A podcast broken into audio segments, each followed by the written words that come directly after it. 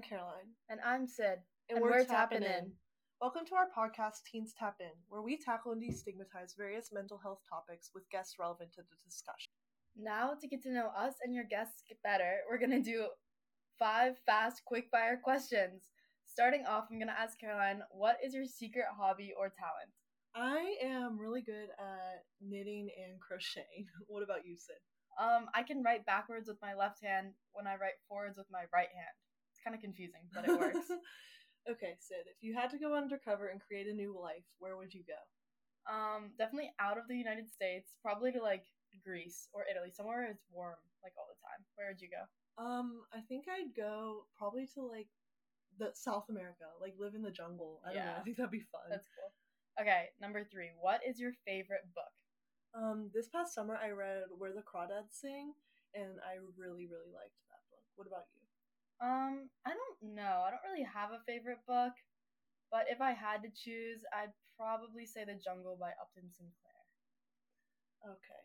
What is something that you're currently worried about?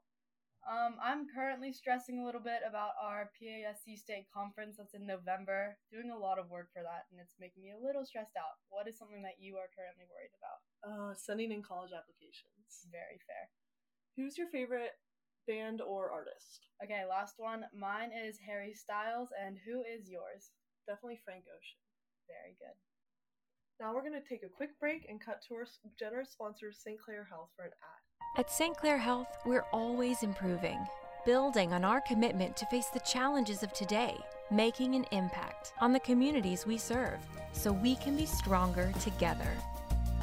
St. Clair Health, expert care from people who care. Hi, welcome to our first episode of Teens Tap In. We have our first two guests here, Mr. DiNardo and Mr. Hathi, and I'm going to let them introduce themselves, starting with Mr. Hathi. Uh, my name is uh, Mike Hathi. I've uh, been lucky enough to be on the outreach board for, for a few years now. Uh, I've taught at Mount Lebanon High School. This is my 18th year. I grew up in Mount Lebanon. I have two kids in Mount Lebanon. Um, so I'm just very, very, very lucky to be to be so involved in, in, in the community. and I'm Pete DiNardo. Um, I'm I'm a supporter, but not on the board of outreach. Uh, I've taught in Mount Lebanon for this is my 25th year, 32 years overall. I've lived in the community for 18 years. Uh, my kids have graduated from the system. Uh, I teach in the social studies department and am involved in a lot of uh, community activities, and I'm uh, pumped to be here. All right, now we're going to go in with our Fast Five. Um, Sid and I j- have already answered these, but we're going to let you guys go ahead and start off with Do you have any secret hobbies or talents, Mr. Hathi? I think I don't have any secret talents because if I'm good at anything, I make sure everyone possible knows it.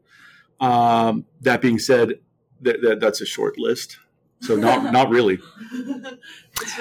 Um, only the ability to prank uh, my high school students. Okay. Very fair. Yeah. I'll do number two. If you had to go undercover and create a new life, where would you go and why? Uh, Montana, just because I think uh, me living in the middle of the woods wouldn't really set off any alarms for anyone. Very fair. You've got a good point there, Mike. Uh, I wouldn't question you being in the middle of the woods uh, at all, in a lone cabin, That's barren. sort of what I'm envisioning. Right, right. Um, I think I would hide in New York City. Okay. It's an easy place to hide. Right. Okay. Um, what is your favorite book? I'll take this one first, let you think.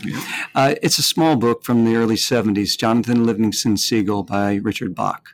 It is uh, a book that will take out loud an hour to read, and I've read it to audiences uh, dozens of times. I think the, the book, I I mean, I, there's a bunch of books I love. The book I've read the most is Cat's Cradle by Kurt Vonnegut. Just opens your eyes uh, to seeing things in a very different way. Okay, number four. What is something you are currently worried about?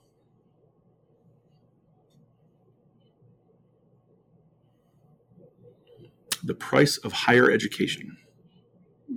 That's a good one. So are we. Two seniors here. Uh, the survival of our democracy. okay. The last one. Um, okay, number five. who is your favorite band or musician? Hmm. Just like my kids, I don't pick favorites. Uh-huh. At your age, it was the Clash. Uh, so I'll just leave it Can't at that. I know who that is. Me is. neither. I was just gonna pretend like I did. Well, Yeah, I mean, if we're going to say that in high school, it would have been Nine Inch Nails. Oh, two very exciting names. Yes.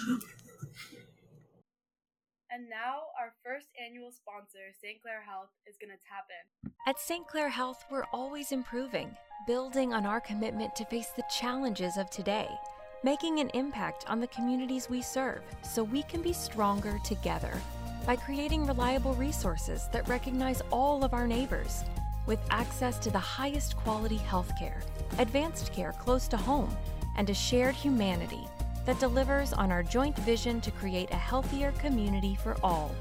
St. Clair Health, expert care from people who care. Okay, so on our first episode of Teaching and Learning Through COVID 19, we have uh, Sid and I, two high schoolers, and Mr. Hathi and Mr. DiNardo, two high school teachers. So, uh, four very experienced people on the on the topic. So, to kind of get our discussion going, we're going to ask a very broad question of our two guests. What was the hardest part of having to teach through a screen? Um, I think before COVID, I thought I knew how important nonverbal communication was. And I had greatly underestimated just, you know, how much information is conveyed from one person to another by the way they're looking, where they're looking, um, little size and things like that that I didn't even realize I would pick up on in a classroom. Um, and that really would direct me and saying, well, we need to take more time with this topic. We're ready to move on from this topic. Um, having to just decide most of the time on my own when when it was the appropriate time to sort of move forward in a lesson was really difficult. I'd concur. The ability to read a body language in the classroom helps a lot.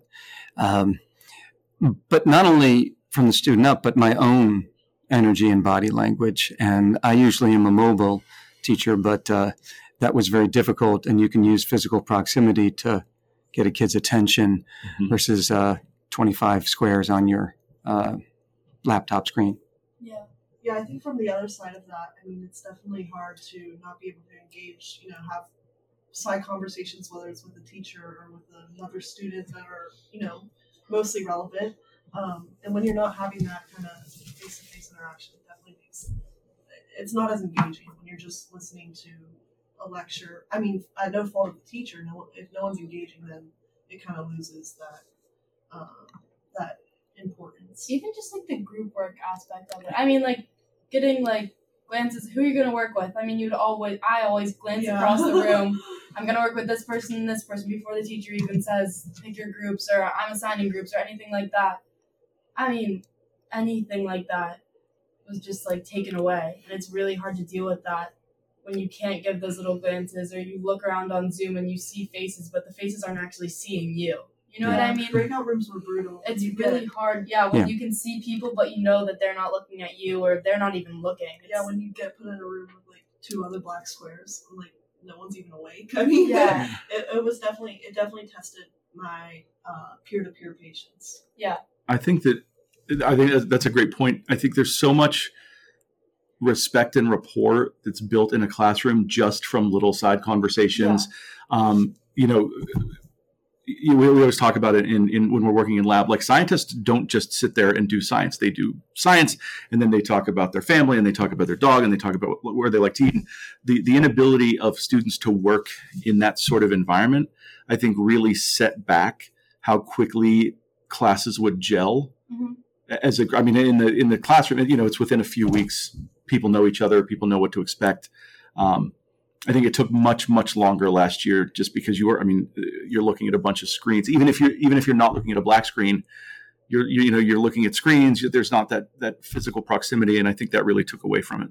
Do you think you see that in like younger grades that they're just not meshing as well or not like conforming, not not necessarily conforming, but just not getting the social aspect and not like the people to people skills that they might need to be successful?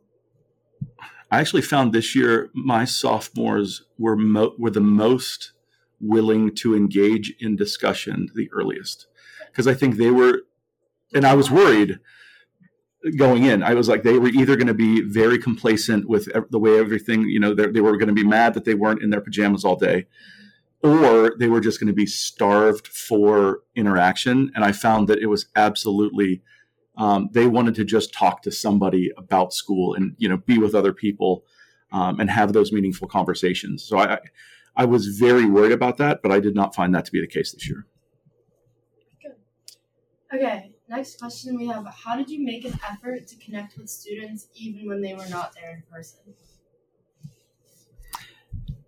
I think that it's got to be done creatively, and one of the ways certainly is one-on-one Zoom conversations. I mean, it's still virtual, but um, voluntary because if you mandate it, it's it's a task and a chore. But offering it and then kids pick that up. Um, I mean, we had a number of them that uh, in that first iteration when we went to school at home for the two or so months afterwards, there were two groups of kids. Uh, Lucas and Kara that uh, would stop by my uh, homeroom every day and they would be late for first period. They'd leave homeroom. So we had a couple of times where we stopped during that period. Uh, half a dozen kids had lunch in my homeroom. We had the lunch bunch, and we just scheduled twice during that time period to have lunch, um, even though we're not connected to each other. Um, but I think the best way in that time period, the, the best way I think that connecting with them, um, I had a senior homeroom, and it was a disaster for them because they um, had nothing, everything that would be planned as those benchmark moments were lost. And I decided that we'd have one thing that wasn't going to be delayed, and that was going to be the senior reception. So I made an arrangement with Graham's. They, you know, this is early on, so you're worried about everybody was still worried about everything. And they put three cookies in paper bags, and I had those bags. I, you know, I'm, I'm like a hazmat suit, picking them up, putting them in giant eagle bags, and to my homeroom and my gov class. There was about 30 families that wanted to get involved. I hung them on their front door, and that night we had an hour-long Zoom uh, senior reception in which we um, did something on the night, evening it should have happened, and in its closest to normalcy as we could in that period. Yeah and I don't know, that word gets thrown around so much, like normalcy, like how normal could it have been? And I think striving to make it as normal as possible was so important. Yeah, I had a couple teachers that would do like even like because it was, I mean, March through the end of, I guess what would have been the 1920 school year. Um, 2020. The, oh, oh, oh, I understand what you mean. 2019 2020 school year. Um, like, we didn't have any any you know classes really that was the most um, backwards couple months of my life really. But you know teachers that did make take those extra steps and did make an effort to reach out and meet and set up google meets you know when no one even knew what google meet was that stuff was definitely not lost on the people that participated in it participated in it. I mean you know i've stuck with my family for uh, 24 hours a day and i just craved connection with anyone. So I mean, that stuff really did make a big difference. Extra efforts were like definitely appreciated. Like when yeah. teachers would go out of their way to even just stay on the Zoom, like stay on the Zoom the extra seven minutes between classes, so you could ask them a question or just talk to them like you would in the hallway when your next class is right next door. That was like meaningful. It was very meaningful when they would just stay on instead of turning their camera off and leaving and walking away. And I know it was really hard for them sometimes because they also needed a break because it's hard to stare and sit on your screen for seven hours at a time, eight hours at a time. But when the kids are doing the same thing, it's really meaningful when they would stay on and have like a real discussion after they've gone through their entire lecture. Mm-hmm. Mike, I know you have great relationships with kids. How did you continue it? Uh, well, so I think it, it's funny. Breakout rooms, I think, are a, sort of a double-edged sword where I found them incredibly helpful, mostly just because people aren't going to talk in a Zoom meeting in front of 25 people. But lots of people are willing to talk in front of three or four people. So I did them, you know, I mean, what I pitched was like, you know, you're gonna this is gonna be more like a lab. You're gonna be able to collaborate, um, which was helpful. But I think just I would go into Zooms and you know no one's talking. I'm like, just tell each other what you had for breakfast. Just talk about what tricks. I mean, stuff that has nothing to do with science, and especially I think in that whenever we were remote in the middle of the winter, when it was, I mean, it was dark outside all day. I think that was just talk to people about anything. Yeah, I think was really, you know, important. Um, but that that was the the biggest thing is I would just go into to breakout rooms and just chat, Yeah. just talk to people about whatever it was that they were willing to talk about. Yeah. And Sid, your point, I think that was true. A lot of people would stay uh, or arrive early. Yeah. And that was great to be able to just have the conversation with, you know, um, folks that, well, they're your age. And, and, uh, and it was nice to have the little bit of conversation. What I found too was that when you, you mentioned, Caroline, those black screens, so there were kids. Uh, I had the most failures ever in my career during the semester. I only taught one semester, but it was rich. And what you found was um, kids that uh, were outreach would be interested in, kids that were really swirling down, and the difficulty in keeping track of all those kids. But even reaching out because they they often were the kids that entered class but then were somewhere else in their house. But to reach out with emails, I'm sure you sent hundreds of emails to kids and parents. Um, you had kids who, who really even appreciated that. They're like, you know, it's not you, it's me. Yeah. And those were rich conversations to have just for 40 minutes. And parents appreciated that, even if their kids still didn't perform academically. Um, but those are some pretty cool things that uh, kids I'd never met because I was teaching from my basement, unlike Mike. Um, that uh, you know, you just wish that there could have been a different context to meet this person. Okay, so our next question is kind of playing off of what we just talked about with, you know, the black screen. So you always hear everyone saying, you know, in situations like this, you kind of have to choose your battles. So are there any battles that you felt like you had to give up on, like like the students turning their cameras on, like getting students to participate in discussion, even kids like getting their work done? I mean, what at what point did you have to value your own, you know, kind of sanity above being a stickler for the kids that wouldn't participate like they normally would? I think so. As far as cameras being on, I, I said from the start, you know, there are times when it will greatly behoove the class for you to have your camera on. I will tell you when that is. I would really appreciate it if your camera's on. The rest of the time, it's not as big a deal, right? And I, think just being able to say, for this 15 minutes of this day, it's really important. For this 25 minutes of this day, and there were entire days where I was like, you can keep your camera off because we're just going to be going through this. I'm going to be lecturing. Um, it, it's not as big a deal. I think that that's a thing. I think it, the other thing that came up um, as far as participating in discussion, I realized very early I would never expect everyone. I mean, in a normal class, in a normal year, not everyone is comfortable sharing questions and answers in a bio class in front of all their peers. Mhm. There are just people that aren't, there are people that are going to ask 50 questions a day and answer 50 questions, but that's not everyone. So I think, again, I just utilized small group discussions and one-on-one discussions. And I might say to a kid, Hey, I haven't heard from you. If you, you know, if you're willing to come in for five minutes to just talk about where you are. And they're like, well, thank you so much for not making me talk. Because it is, I mean, even in a classroom, you maybe have, if you're lucky, 50% that are really, really engaged in the discussion as far as participating in the discussion. I think you might have everybody engaged, um, but I didn't want to expect anything participation wise that I wouldn't have expected in a normal classroom. And on that issue, I, I was torn because I fully understand the diversity of. Uh,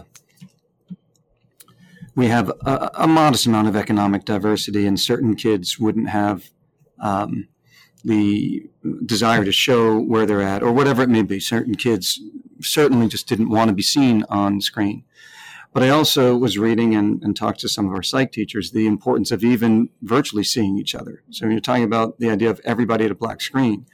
So I was really weighing those two, and I would cajole. I said, "Hey, just give me some lo- some loving," and usually that would turn on five, six cameras. Um, but then I also had to understand it was a, a junior who said to me, "Mr. DiNardo, you need to stop worrying about it because there are more cameras on in this class than in any other class I'm in." So I tracked it, wanted to see because parents were saying no cameras on. I had 40% of cameras on in U.S. history and nearly 80% in Gov. Yeah. And so um, when when certain people said that no cameras are on, that might be the case for certain classes, but 40% is not too bad. And on certain moments, I'd say, this is a serious conversation. Can we, as many as we can, turn these on? Um, but it, I didn't release it being anything personal or, you know, anything large, and you just sort of put that away. I did like follow the pattern in my AP and honors classes. It was cameras were on, and it was cameras. I mean, cameras were on in my AP classes almost hundred percent of the time. I know in APUSH it was. I mean, they were on the whole time, even when he was screen sharing, even when he was lecturing. Almost everyone had their camera on. Whereas in my academic class, there were only 15 kids in it, and I think I was one of two people who had their camera on maybe 50% of the time. And it's really hard, I know, for teachers to teach to empty faces. Um, but when you are lecturing and you are sharing a screen and not looking at the faces, that would be easier. And I know Mr. Manette, he would tell us, like you did, Mr. Hathi, for this 15 minutes of this day, I need you to have your cameras on because we are going to be having a discussion and it is easier to talk to people rather than talking to screens. But I did notice that trend that in my higher and harder classes, a lot more kids had their cameras on than in my academic classes where maybe it was too difficult to put their cameras on. Maybe kids weren't as comfortable putting their cameras on or weren't as confident in their answers putting their cameras on, but it did follow that trend. You know, Mr. Nari, you said it's not personal, but I I almost have to disagree with you. As much as there were like the individual cases of a kid, you know, that didn't even have a camera, I think it really made a difference in who my teacher was, whether I was going to turn my camera on or not. Like if the teacher was actively engaging me, I'd turn my camera on and you know, in a sense, reward them for putting put, putting a good class together.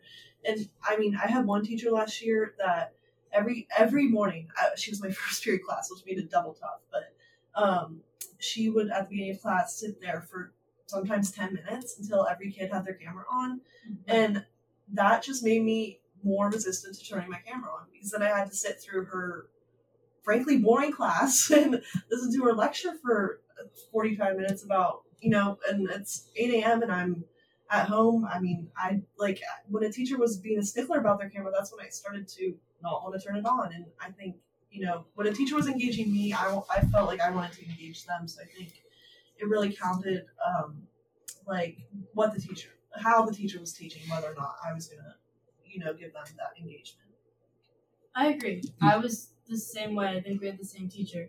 Actually, I don't know if it was the same teacher, but should we say her name no. No. um, but it was difficult when people would sit there and take away from the lesson, waiting, not even for cameras, just waiting for a response from someone who you knew wasn't in the room, or taking away from class, waiting for uh, just anything of that nature. Someone who you knew was not going to give an answer or not going to turn their camera on, they would wait for upwards of five minutes, taking away from class time. Where if you're taking an AP class, that is time that I'm gonna start doing work for another class at that point. I'm gonna start going on my phone. If I'm at home, I you've lost my attention. The class is gone at that point. I'm not paying attention anymore, especially in that class. Did you guys find, because I'm not a technologically savvy person, did you feel that teachers use technology well to engage you?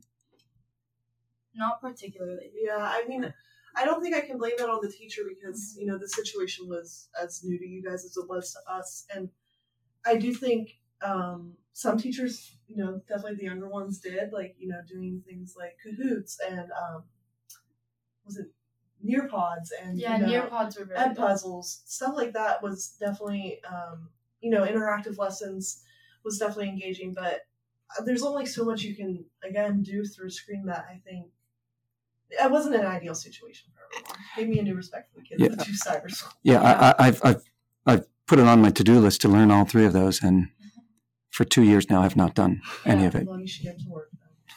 It I, it was very difficult, and Kahoots do get old because we've been doing them since about sixth grade. Um, but I do really appreciate the effort that you could tell some teachers are putting in a lot more than others to at least try to familiarize themselves. Like you said, you've been at least trying to get familiar with some different topics um, and some different platforms that you might not have been introduced to before the pandemic. And you could tell which teachers were trying and which teachers were just cutting and pasting their slides, putting them in a PowerPoint, and sharing their screen. And that was their entire lesson. And you cannot, like, you cannot involve an entire class by doing that um, for 45 minutes. You will not get their attention. It's just not going to work when you're lecturing for 45 minutes with shared PowerPoints and no cameras. It's not going to work. You go to the next. Is that your question or my question? Um. Oh, it's my question. Yes. Okay. Um, next question is a little bit of a turn, but how did you take care of yourself throughout the pandemic as a teacher and even now? So for me, this one's an easy one. Um, the unexpected joy of pandemic was a ton more time with the most important person in my life, my wife. Um, I, uh, excuse me, I'm, I'm, I'm an, a workaholic, and it's something that uh, I've been working on. But in that spring session, when we were at school at home, every day at four o'clock, we took a walk together. Uh, typically, I don't get home until six fifteen or six thirty. Um, this year, I've made it five thirty. But then during the rest of the sem- the first formal part of 2021 year, um, we had lunch every day, a big salad, um, and we would do uh, a crossword puzzle together. And we're continuing that at um, you know I leave school now at 5:30, and we do it at 5:30 as we sit down um, to have our meal together. So um, I think w- I went on sabbatical after the first semester, and it was really frightening because for uh, 18 months, you know, we've been together for 33 years. In 18 months, we haven't had that connection together. And I thought, this is going to suck. Uh, so um, we've been intentional about trying to, to keep some of that alive.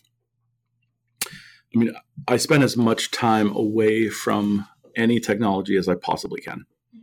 Um, I, I have two little kids uh, and a wife that will at least humor me and go on hikes and go fishing and do all those sorts of things.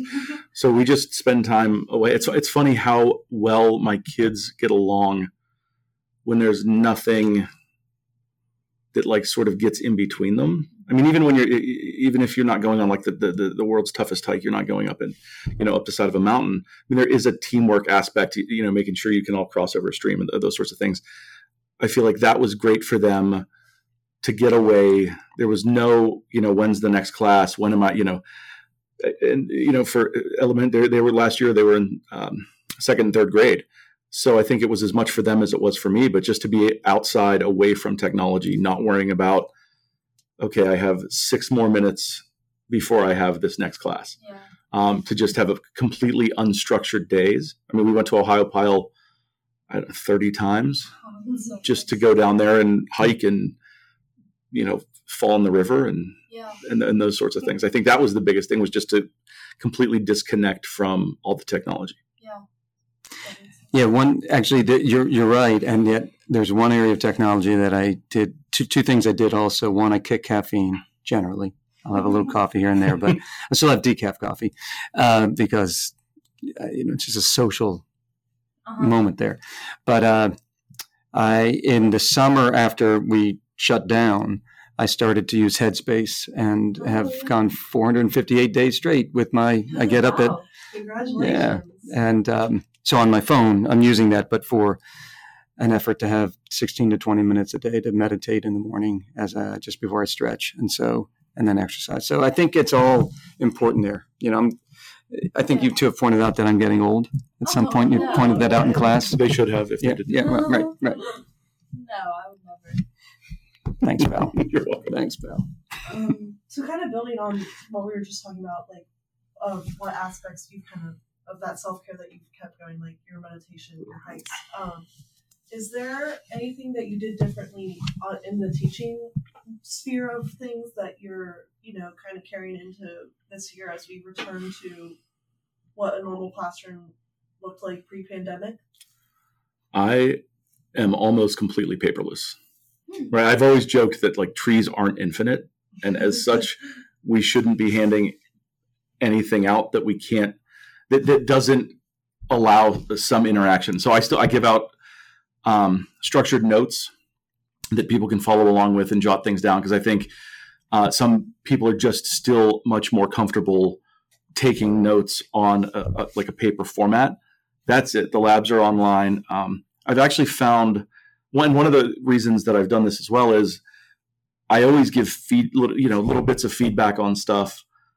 Last year, I got the most responses to feedback that I've ever gotten. I mean, by by far, um, and I think it's just there's a there's a, a comment on this assignment, a message gets sent to the student, um, and I think they're just more willing to look at that if they can just flip through it on their phone than they would be to read the piece of paper. I mean, a lot of the time, you look at the grade at the top of the paper, you put it away, Yeah. Or in the recycling bin at the Yeah. door. or you put it yeah, exactly exactly.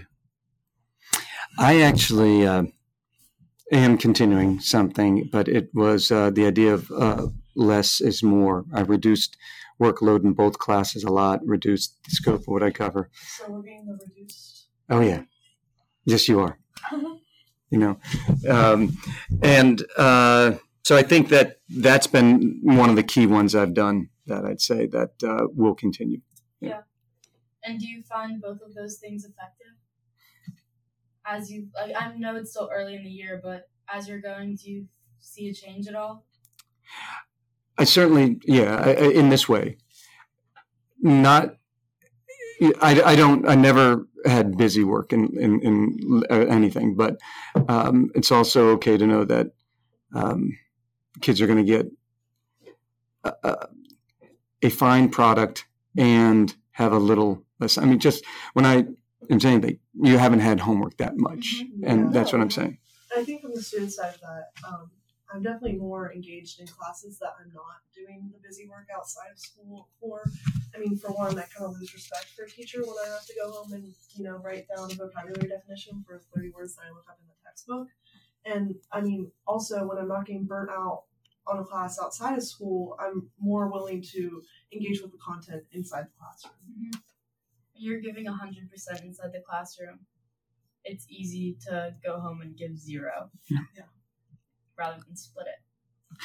There's one other thing that I did that I uh, in in U.S. that I continue to do in U.S.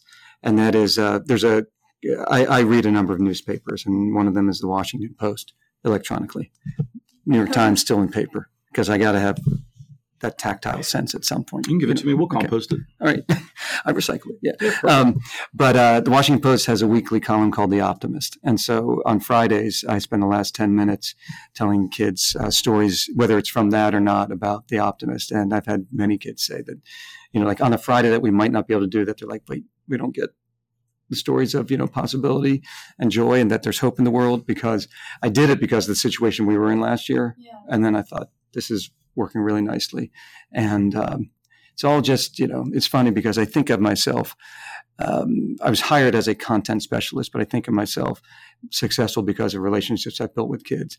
And so what I'm doing is g- reducing the content to continue building uh, those relationships with kids. So- I like that a lot. Um, next question. Um, how did you make an effort to understand what your students were experiencing last year? That's a hard one. I know. I think the, the the easiest way to do it was to just come out and be honest and say like I can't imagine like I didn't go through and I think it was interesting two springs ago when students were saying like well what was this the last what was this like the last time it happened I'm like I mean like 1918 um, so I think just me coming out and saying I don't know how hard this is for you you have to let me know and like just Yeah. just being honest and saying this is you know I just assumed much tougher for someone who didn't have life experience to draw on for any of this um, and just you know then kids were much more willing to just say like, well, this is really tough and this is really tough and this is really tough. And I've two little kids and I would just say like, what do you miss about like what did you miss that you did last year that you didn't do this year? Just to get as much of a perspective on it as I could. I know Mr. Minette said one thing that made me so sad. It was when his it was I think his daughter or his son's birthday, and they sang on Zoom, and it was like a thirty second song, and his son or his daughter turned around and was like, "That's it," and just went back to class. And I, I, I mean, for an elementary school student, that's just it's like heartbreaking. I, how do you go through that as like a, I don't know, six to ten year old? I mean, experiencing that from like three years prior to just going on Zoom, because that they're still learning. They have no idea what that means, and just that just made me sad. Mm. It was awful to like hear that story and just think about that, just like feeling of not being content after getting a little song for your birthday. Yeah. You know, one thing that I would do, and, and I've noticed it especially with my juniors, they I use just a, a Google form for, and they like to see the the aggregate responses, and then they don't feel like they have to say this. So they see out of the hundred mm-hmm. kids, this many kids said this. So I did that with in that school at home. We just addressed COVID, and there's surveys about that. I archived it with the Historical Society because in some years that'll be used, and kids could give me their name or could, they could not. And so, you know, you have multiple choice things, but then also free response. And, um, but you would get then the aggregate view at least, and then kids could tell you things. And I think, you know, those things, voluntary meet and greets, um, trying to just hear what's going on. I appreciate that. Yeah, so kind of on the other side of that, if what is something or you know, what is what do you wish your students would have understood about you know, obviously you guys had to pivot just as much as us. What do you wish your students had understood about your experiences last in the last I guess what's eighteen months now?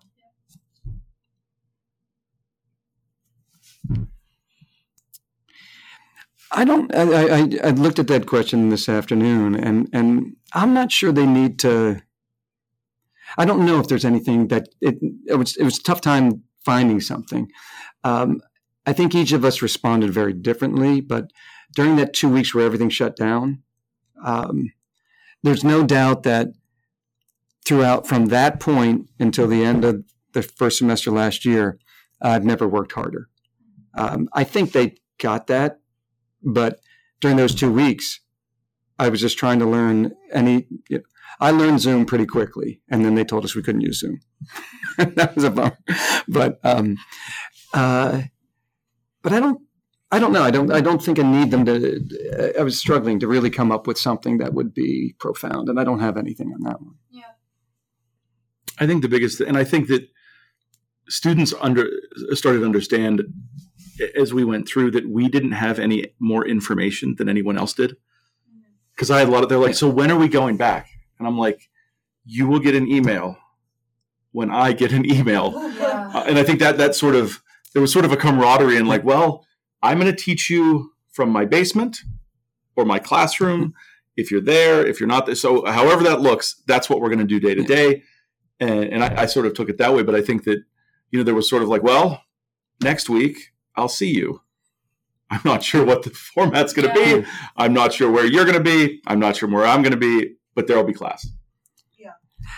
I think they also got it. I think now that we're thinking about this, that my basement became a classroom quite literally. Mhm. I brought home my podium. It's a big, heavy thing. Of course you did. Um, we found a beautiful. You you put up a four foot by six foot. Um, it was a whiteboard on my wall there. Get you can put it up and write it at that point.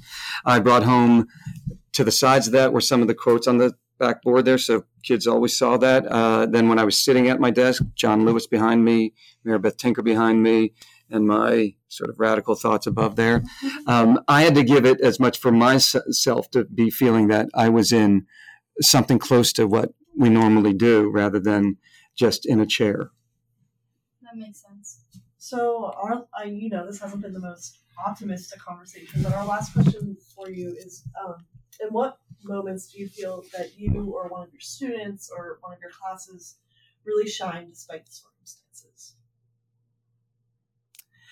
I still believe, and I said this to Dr. Davis and others, that 5% of kids did better um, remotely.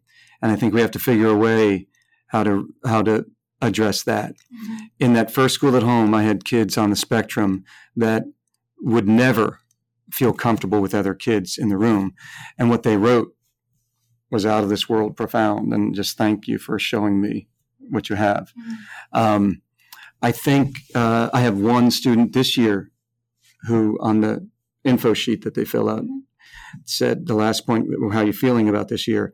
I want to be home. And then this person came to the meet and greet and said that this person is just, they are very more, much more comfortable at home. Um, the kids involved in activities, but it was very clear. Um, squirrel video. I'll remember that forever. This was an awesome video. You got to watch it. It's a guy in his backyard, little fenced in backyard, and he sets up this whole obstacle course for the squirrels. Oh, is it Mark Rober? Yes. I love that video. That is awesome. I kept showing it to everybody.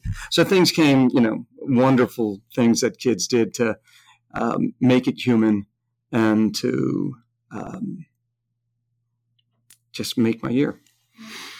I think, yeah, in, in considering this question, I remember, I think it was like into April that I realized no one had given up.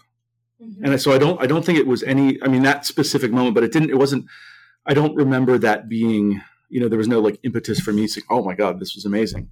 Um, but I just thanked all the kids and they're like, well, what else would we do? And I'm like, but you, I don't know if they were just like used to the grind of it, we could be remote tomorrow, we might not be remote tomorrow. And I mean, there, I had, per, you know, performances in class that were incredible. I mean, we still did all the work that we would normally do in honors bio. We wrote full lab reports and full essays. And, you know, I said, like, you know, th- this is, is amazing that you just continue to come to school and do the work. And it, the, the response was like, well, what else would we do? And I'm like, I don't know, but you're not doing the other thing. You're Yeah. going to school and doing the work. Um, and I think that was just tremendous. I, the, I got emails after um, after the year. And I mean, last year was not the most exciting uh, bio class I've ever taught in my life. Um, but just like, you know, thank you for like saying hi to me each day. And thank you for, the, I'm like, you don't have any idea. Like they saved us or uh, me in particular, just by coming to class and engaging and doing all that they could when I knew it was you know the the world was what it was last year. Um, and i think that for me it wasn't one thing but it was just the culmination of all the work that people put in and continued to put in that i was just like you're just still here. Oh yeah. We are. That was amazing to me And if I, one last thing, the um, obviously the kids that were seniors last year experienced this, and they're off to their their the next phase of life.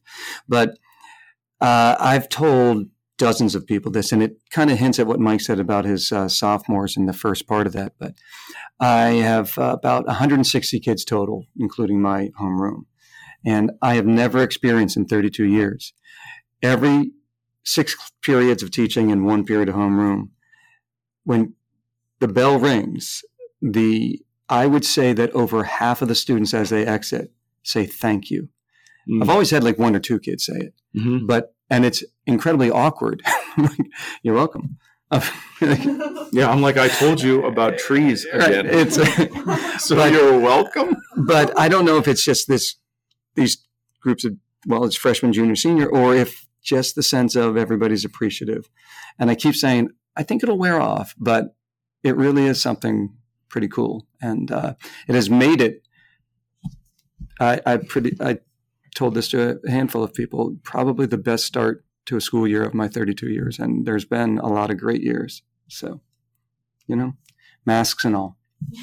You know. Yeah. I think it all feels like the other side of the, of this craziness. I think the most important thing to do is acknowledge that it was hard. It was crazy hard for everyone. I mean, I don't think anyone would have asked for that to happen and for that disruption to for us are you know supposed to be the funnest and also the most like formative years of our lives to be totally flipped upside down. Um, but I think there were some really cool, you know, moments of humanity. Just you know, showing up, people showing up for each other. Um, you know, even outside of school, you know, you'd see the Yeah. videos of you know in cities like New York where at seven o'clock shift change, people would stand on their balconies and clap for the healthcare workers. I think it was that's those were the moments that kept me going. And on Mr. DiNardo's note, thank you. Yeah, Thank you for joining us today. I think that's all we have for you. But seriously, thank you. Our first guest, that was very, very fun. And we really appreciate you guys coming. It was yeah, a thank great you guys so much. We're- we're very Well, thank you. It's an honor. You're very welcome. The views and opinions expressed in the Teens Tap In podcast represent the opinions of the hosts and their guests. The views and opinions expressed by Outreach Teen and Family Services employees, donors, and volunteers are their own and do not necessarily reflect the view of Outreach Teen and Family Services or the show's sponsors. The content here should not be taken as counseling advice. The content here is for informational purposes only, and because each person is unique, please consult your mental health provider or physician for any mental health counseling or other medical questions.